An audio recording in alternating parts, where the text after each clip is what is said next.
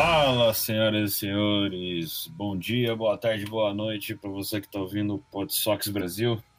Eu sou o Guilherme do Boston Sincero e hoje vamos falar sobre uma sobre contratos dos Red Sox e sobre a polêmica que está envolvendo o Astros e o Cora na época que ele ainda era técnico lá.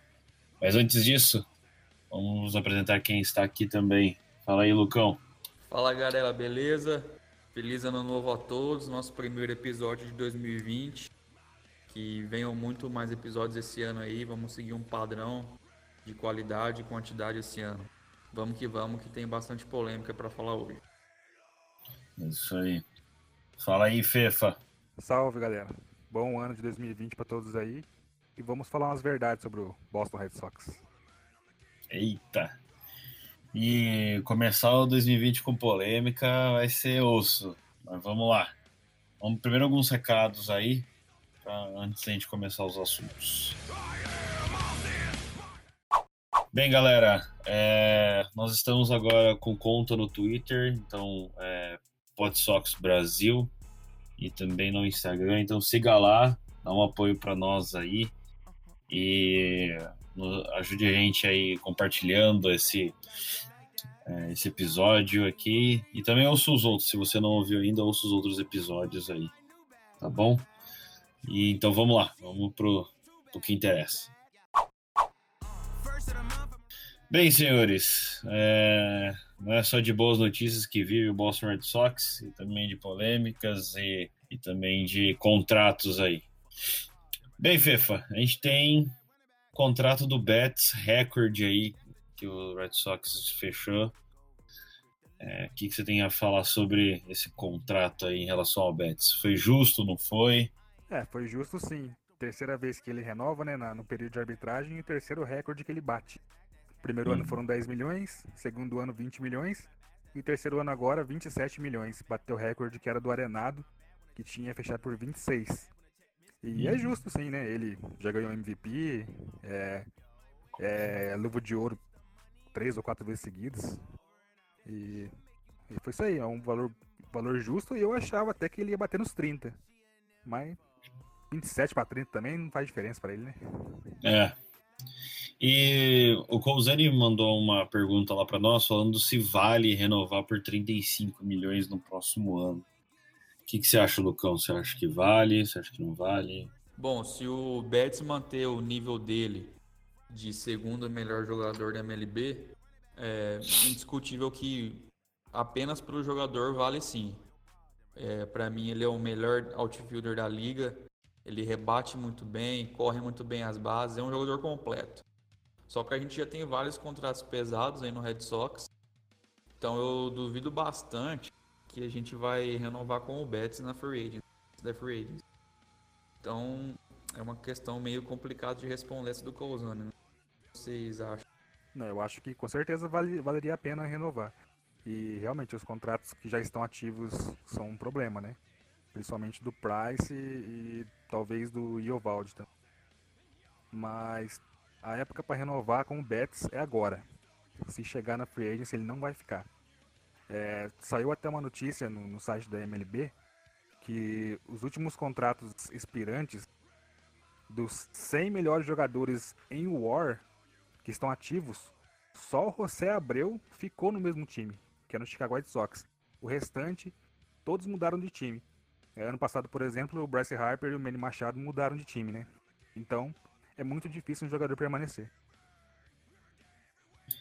É, eu acho que vai ser um contrato difícil de identificar, né? A gente tem uns contratos muito, muito grandes e muito é, muito complicados de se desfazer. Na minha opinião, é, a gente deveria se desfazer o mais rápido possível de alguns contratos. Mas ao mesmo tempo a gente não tem muito, muita opção de mercado assim também para ficar é, trabalhando. Então é complicado, cara. É complicado porque Betts é um jogador extremamente importante para Red Sox.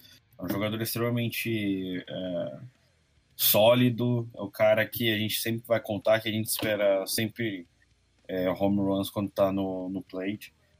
Mas é, é, aquela velha história, né, cara? Infelizmente, a gente tem que esperar pelo pior para a próxima temporada.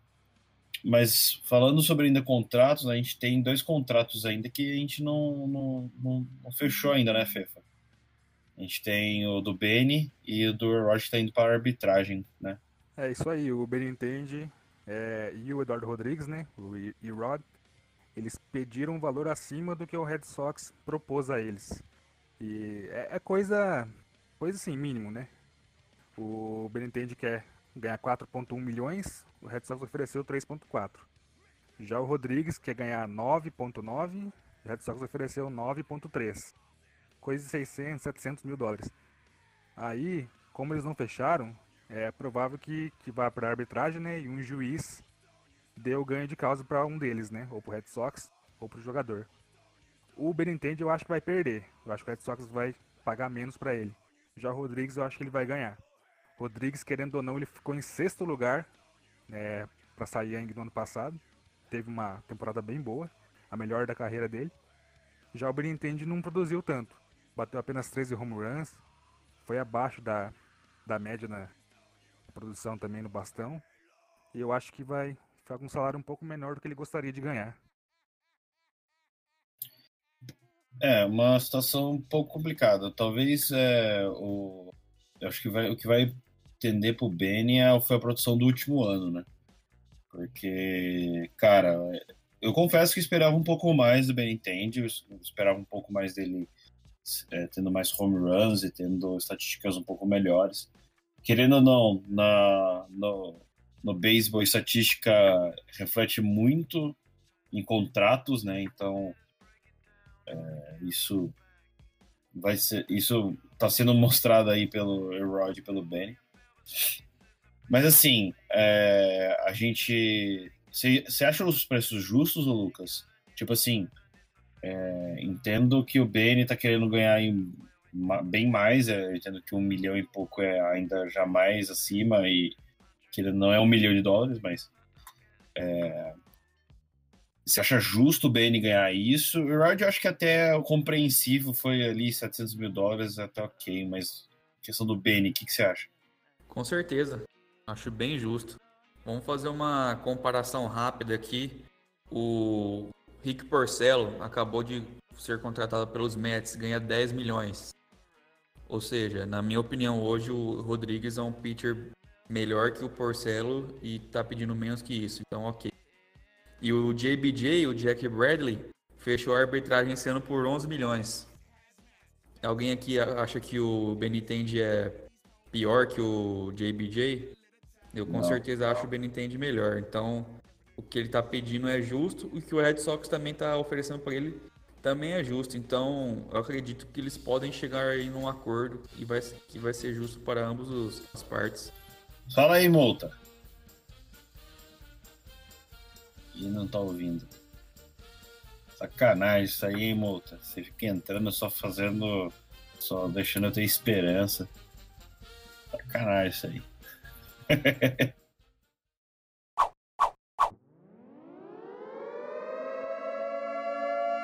Esse podcast foi gravado antes da saída do Cora.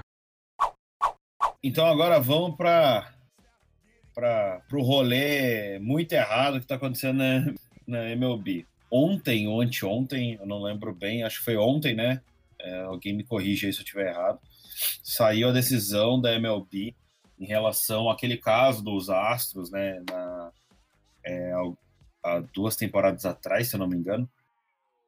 É, em relação a eles terem usado os vídeos, né, para roubar sinais tal, né? Ô, ô, Lucas, explica um pouco melhor para nós sobre isso, por favor. Bom, é, posso começar pelo começo para a galera que tá meio por fora entender a situação? Pode, pode sim, pode sim. Bom, é, esse caso aí dos Astros, especificamente, é de 2017, tá? Quando eles foram campeões da World Series. É, o que, que aconteceu?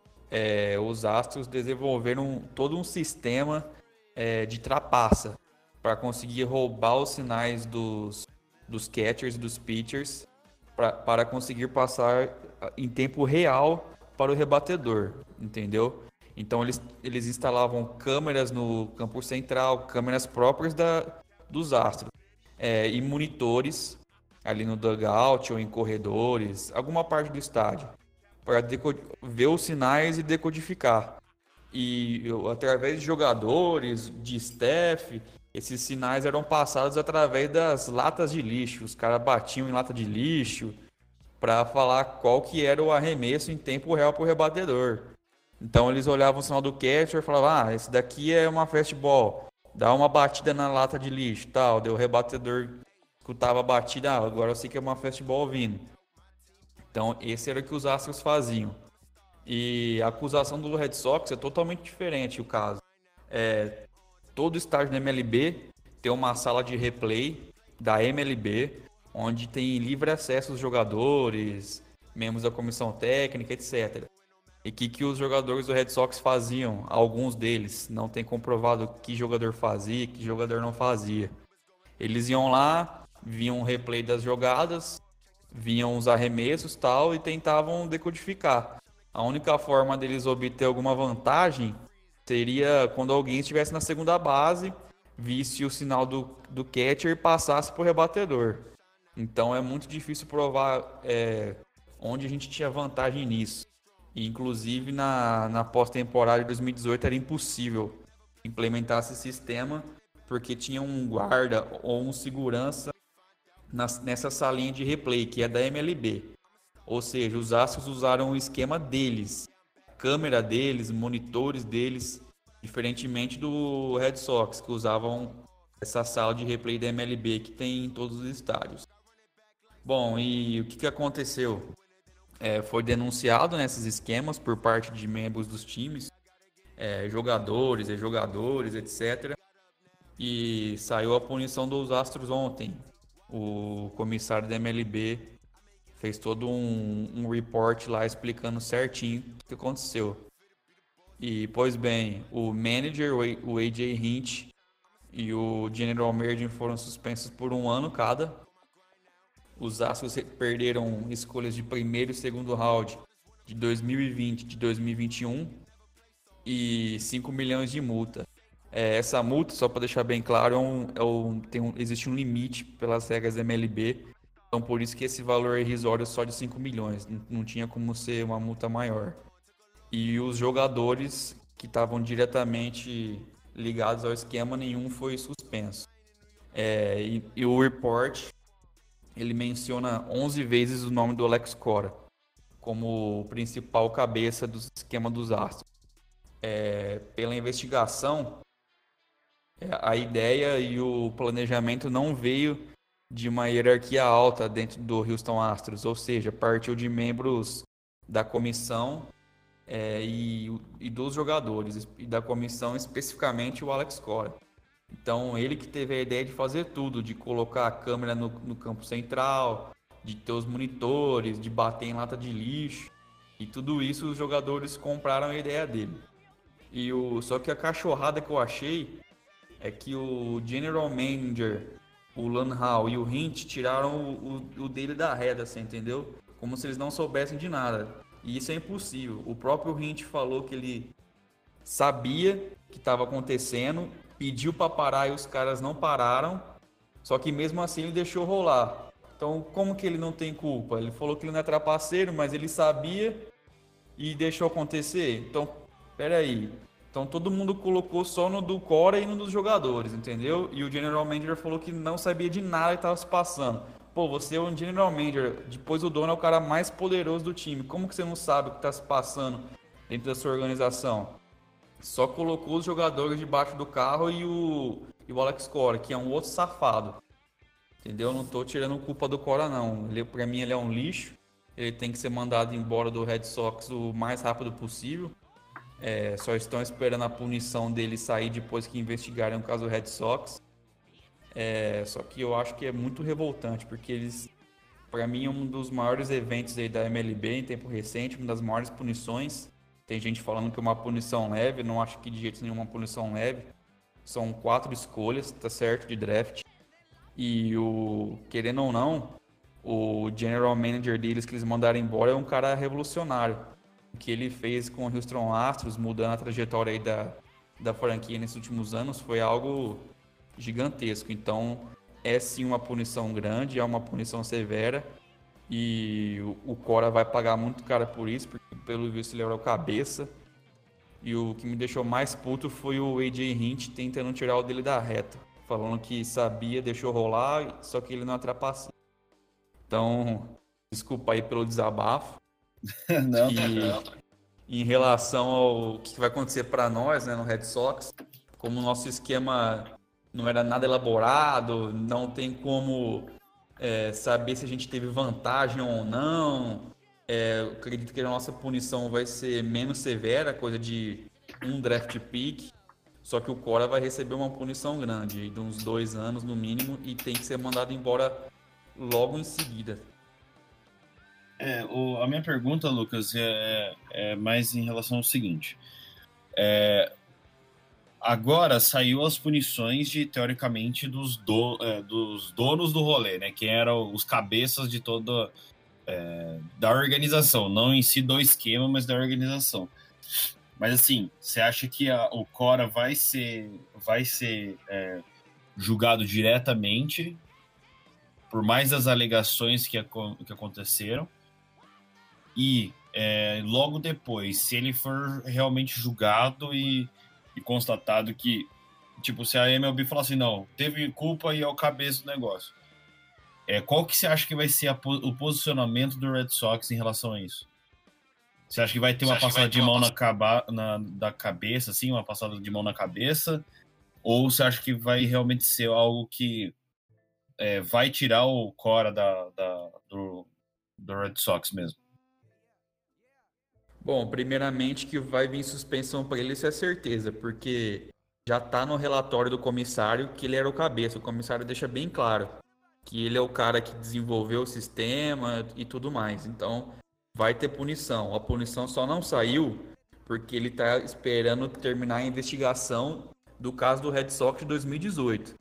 Então, ou seja, vai ser um caso de reincidência. Ele pode estar envolvido tanto em 2017 quanto. Pode não, ele é envolvido em 2017 com os Astros e em 2018 com o Red Sox. Então vai vir uma punição sim, de no mínimo um ano, igual ao do AJ Hint, ou até maior. Agora, se a gente vai manter ele ou não, eu acho difícil dizer. É, para mim seria o certo, tá ok? É, mandar ele embora, porque para mim o, é caso de banimento da liga. Para mim o AJ Hint é um lixo, nunca mais deveria ver um diamante na vida dele, no campo de beisebol, e o, o Cora muito menos. Só que eu não, não sei o que esperar do John Harry nessa situação, o que, que ele vai fazer. Entendi. Então, já que depois dessa aula, dessa treta aí que o Lucas deu, é, Fefo, o que, que você acha sobre isso? um pouco sobre sua visão em relação a esse duplo incidente, vamos dizer assim. É, o Lucas explicou muito bem aí e o sentimento é, é esse também. É até um sentimento de, de traição, né? Numa pessoa que a gente confiou tanto. Num cara que chegou, é, deu uma revolucionada no time, é, foi responsável pela maior campanha da história da franquia. Aí a gente, ele veio envolvido nesse esquema, nesse mega esquema de trapaça, é uma coisa muito triste, né? É, ele que é um cara envolvido em casos sociais lá em Porto Rico, é, se envolveu muito quando teve aquele terrível furacão. E agora a gente, a gente vê que ele é, é uma pessoa normal, né? Uma pessoa boa, mas também que participa de coisas muito ruins que atrapalham no esporte. O beisebol, ele, ele ficou muito conhecido nos anos 90 por ser esporte dos esteroides, né? Junto do ciclismo, esporte da trapaça. As pessoas é, ingeriam os anabolizantes, né, para aumentar para aumentar a capacidade esportiva, né, a, a performance esportiva. E agora eles é, parece que aumentaram, né, o, o nível de criatividade para trapacear. E é uma coisa muito ruim pra gente. E eu tô assim um pouco é, incomodado, talvez, né, com a postura da franquia Red Sox, que até agora não emitiu nenhum comunicado, sendo que tem um funcionário seu que foi, como o Lucas falou, 11 vezes apontado no, no relatório do, do comissário Manfred, né? E até agora nada. Eu sei que tem que esperar, tem que esperar o, as investigações, né, o término das investigações do esquema do Red Sox de 2018, né? Mas eu acho que dá para ter dado já uma palavrinha pelo menos. E eu sinceramente, eu acho que já poderia ter mandado ele embora. Já poderia. É, porque com certeza ele não vai ficar. Então já manda embora, já começa a procurar um substituto, se vai ser o Varetec, se vai ser o Davi Ortiz, se vai ser o, o Henrique lá, né, que é o, que é o assessor dele mais próximo. Então que já começasse a, tra a traçar já um plano já. Eu acho que é isso, Guilherme, é isso aí que, que eu penso sobre isso. Posso completar as informações? Eu falei bastante, mas ainda tenho que falar. Pode, pode sim. É, em relação aos jogadores, né? Que tem muita gente falando, ah, os jogadores estavam envolvidos, tem que ser suspensos também. É, por que, que eu discordo disso? Primeiro que para mim, para suspender os jogadores, você tem que ter 100% de certeza de qual o jogador que estava envolvido ou não. Entendeu? Então, como a gente vai falar que o, o Springer estava é, envolvido nesse caso, que ele se beneficiou. Então, isso vai ser muito difícil provar qual jogador estava envolvido ou não. E, por exemplo, no caso de um jogador como Marvin Gonzalez, que hoje está no Minnesota Twins, e se você suspender esse jogador, você está prejudicando o Minnesota Twins, que não tem nada a ver com isso, entendeu? Então, por isso que tem que ter muita certeza de quais jogadores que foram envolvidos ou não. Por isso que eu sou, nesse momento, contra a suspensão dos, dos jogadores. E só para deixar bem claro, no caso do Red Sox 2018, o tipo de trapaça que o Red Sox fez, claro que é legal e claro que tem que ser punido também. Só que é algo corriqueiro na liga, que muitos times falam. Fazem, desculpa. Inclusive, no mesmo reporte que denunciou o Red Sox, está incluso o, o New York Yankees, que também faz esse tipo de uso. E também tem relatos de outros GMs na liga que isso acontece corriqueiramente. Tanto é que o, os times em 2018 sabiam desse esquema do Red Sox e se preveniam para a pós-temporada. Se todo mundo sabia, por que, que ninguém denunciou? Isso que eu acho curioso, entendeu? Se todo mundo sabia, denunciar o Red Sox, mas ninguém denuncia porque todo mundo faz. Todo mundo rouba sinal na MLB. A diferença é que o, que o esquema dos Astros era patifaria demais, era algo que a tecnologia, todo um sistema para trapacear. Isso que eu não acho legal. Bola para frente. Beleza. E Molta, é, você que é um, um cara que é um sábio do beisebol também, pra caralho. É, quero primeiro que você fale sobre sua opinião em relação a esse, a esse sobre esse caso, né, do, do que vai envolver, óbvio, Red Sox e Alex Cora. Mas é, também comenta um pouquinho sobre o porquê que esse roubo de sinal é tão prejudicial, é, é tão prejudicial para o, o, o é, para os times, né? Principalmente os Astros. Qual a vantagem extrema que eles tinham, tá? É, nem por. Oi, fala aí, galera. Não tudo conhece bem? direito. É, o que, que, que, acontece? Essa questão do roubo de sinal. É... Ah, em relação ao que eles estavam falando, o Lucas e o Fefa, eu concordo 100% com o que eles falaram. É isso mesmo. O Cora tinha que ser mandado embora, infelizmente, porque ele vinha fazendo um bom trabalho, mas um, algo desse tipo mancha, respinga forte na imagem da franquia. Isso não é bom. Sobre o porquê que isso não. É, a questão do porquê, né? Esse tipo de, de, de expediente de você ficar é, roubando sinais. Existe aquele roubo de sinais que é do jogo, que é o jogador dentro de ali no, no, no dugout fica tentando entender os sinais. Esse eu entendo que é do jogo. Tanto que teve vários lances na época que, em 2018, que a gente eliminou os Yankees, do, da galera no dugout lendo sinais do Severino. E aí o pessoal até falando que foi por isso que o Severino foi mal no jogo tal. E esse daí eu entendo que é do jogo. Agora, o problema é quando você começa a utilizar esses aparatos, esse tipo de aparato que não está previsto no regulamento da liga para obter vantagem sobre os outros. Esse esquema do Astros, como o Lucas estava falando, era um esquema que envolvia câmeras que a liga nem tinha conhecimento de que estavam instaladas no, no estádio. Então, assim, é algo que você tá levando muita vantagem em relação aos outros times, porque eles também nem estão longe de ter o acesso a esse tipo de informação. E, e assim, os Astros, eles tinham uma galera, como o Lucas comentou, que era contratada para decodificar os sinais. Então, assim, os caras eles ficavam vendo as informações e ficavam estudando para decodificar tudo. E isso é muito. é, Isso tira muito a, a- isonomia, a igualdade do jogo, né? Eu, realmente, é, o que se descobriu, né? O que se está se levantando nessas investigações é algo bem condenável e, de fato, é, é, foi o que eles falaram. As punições têm que envolver a, a suspensão de todas essas pessoas envolvidas. Né? Os jogadores têm que se- ver se algum deles teve se há provas de envolvimento direto deles mesmo. Senão, também eu acho que deveria punir também. Mas tem que, logicamente, tem que se ter as provas, né? É, e o grande problema disso é o seguinte, né? Assim, o, o beisebol já é um, um esporte que é complexo em algumas situações, né? Nessas escolhas. E quando você rouba essa, é, essa, essa informação, é a mesma coisa que você usar um cheat num jogo, cara. É a mesma coisa que você, você usar um código lá para destravar É, dinheiro exato. infinito. Você leva você tem acesso a uma informação que o seu adversário não tem, entendeu? É que, que ele não é, é que nem por exemplo, fazendo um paralelo de Boston, né? É o é? o escândalo lá do, do Bill Belichick, o Spygate, o Spygate do Bill Belichick dos Patriots. Né? A gente sabe, o Bill Belichick é um técnico genial, mas ele trapaceou.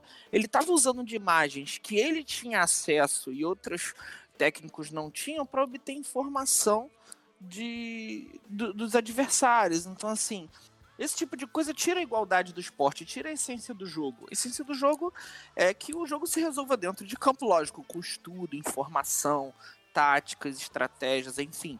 Mas tudo com todos tendo acesso às informações é, sem que o, o campo de jogo faça influência, né? Eu jogo na casa do adversário, ele tem essa- um monte de câmera que me estuda de cabo a rabo de uma maneira que eu não faço isso quando ele joga na minha casa. Isso é desigual, né? É, a única coisa que o, o, o campo pode fazer diferença é o torcedor, cara. Qualquer outra Exato. coisa diferente disso é trapaça e, e tem que ser punido. Exatamente, exatamente isso. E, senhores, o que que faremos se Cora sair do Red Sox? É, quem chamaremos e, e se há alguém para chamar ou se mantém o staff e só substitui a- as cabeças de baixo? O que, que você acha? É, já continua aí, aí a gente volta pro, pro Lucas. Eu acho que é uma boa a gente seguir na ideia de manter, por exemplo, um Pedroia. O Pedroia já era meio que um bench coach na, na temporada passada. O, bench, o Pedroia, ele tem domínio do vestiário, é um líder do vestiário, conhece todo mundo, fala com todo mundo. Eu acho que é uma boa opção. Não é a única opção. A gente poderia partir para outros caminhos também. Por exemplo, o, eu já vi em outros grupos, acho que foi até o Fefo falou do Varitec. Existem várias opções. Mas eu acho que hoje a mais próxima, assim, a mais rápida de você implementar, de colocar na realidade, seria, por exemplo, um Pedroia. O Pedroia seria uma boa, entendeu? É, e ele entende do jogo, ele é muito próximo dos jogadores. Eu acho que seria uma boa opção.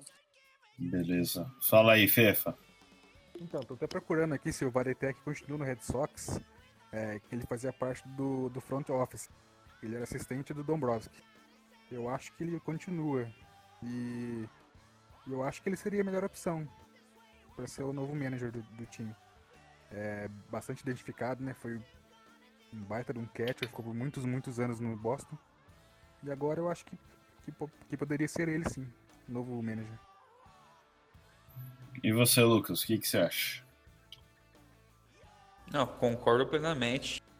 É, o Varitek é uma lenda dentro do Red Sox. assim como o Pedroia, um cara que muito identificado com o time, realmente ama estar ali. É, só que é a mais provável o atual bench coach, que é o, o Ron Ronick, que já até tem experiência como manager na MLB, ele foi técnico do, do Brewers por cinco anos. Então acho que a mais rápida e a natural seria nosso bench coach.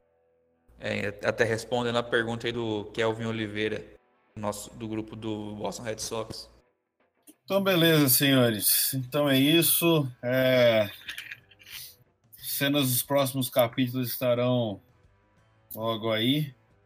Né, já está aí na, na porta aí para nos próximos dias. É, o comissário provavelmente vai ter sua decisão tomada já.